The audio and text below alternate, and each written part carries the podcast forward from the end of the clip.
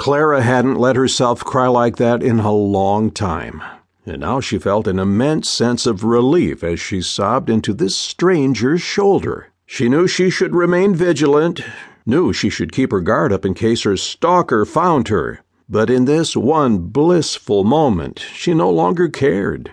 When he brushed the tear from her face with his thumb, she felt a surge of heat flow across her cheek. His eyes grew dark and stormy. The moment passed, and she leaned back into his shoulder. After a little while, she pulled away from Shad and wiped her eyes and nose with the back of her hand. Here, he offered, holding out a thin, worn handkerchief with stains and smudges around the edges. She found herself stifling back a giggle. He looked at her, simultaneously lifting his eyebrow and tilting his head to the side. Is something funny? She took the handkerchief and dotted at her eyes and wiped her nose. No, no. She folded the cloth to hide the mascara spots on the inside and looked into his green eyes, which were sparkling in amusement. Well, yes, actually. I just never realized there really were men out there who carried real handkerchiefs in their pockets. I was pretty sure that was a myth.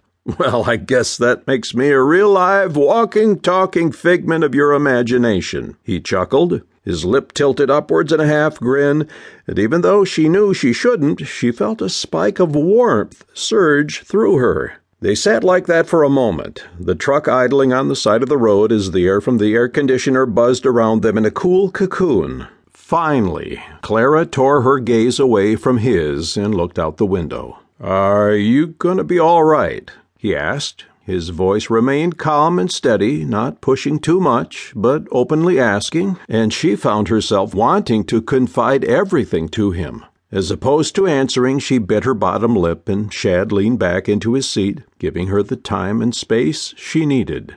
However, he made no move to put the truck into gear or move forward, and she knew he wasn't going to until she let him know she wasn't going to break down again.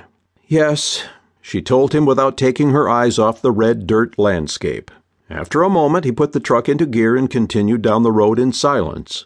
Even though he wasn't forcing the issue, she felt compelled to say something else, to give him some further explanation for her breakdown.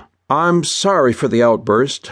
Things have just been very difficult lately, and I really don't have the money to pay for something like a busted radiator. That was only part of the truth.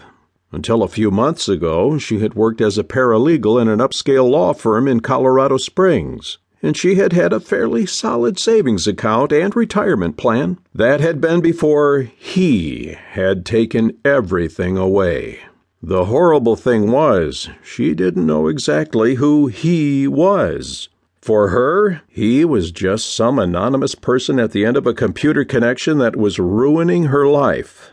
I'm just trying to get to Wichita Falls, and I'm so close to making it, Clara confided. She was mere hours away from her wandering expedition that had led her from family members' homes to hotels. Alyssa's home was her last resort. So close.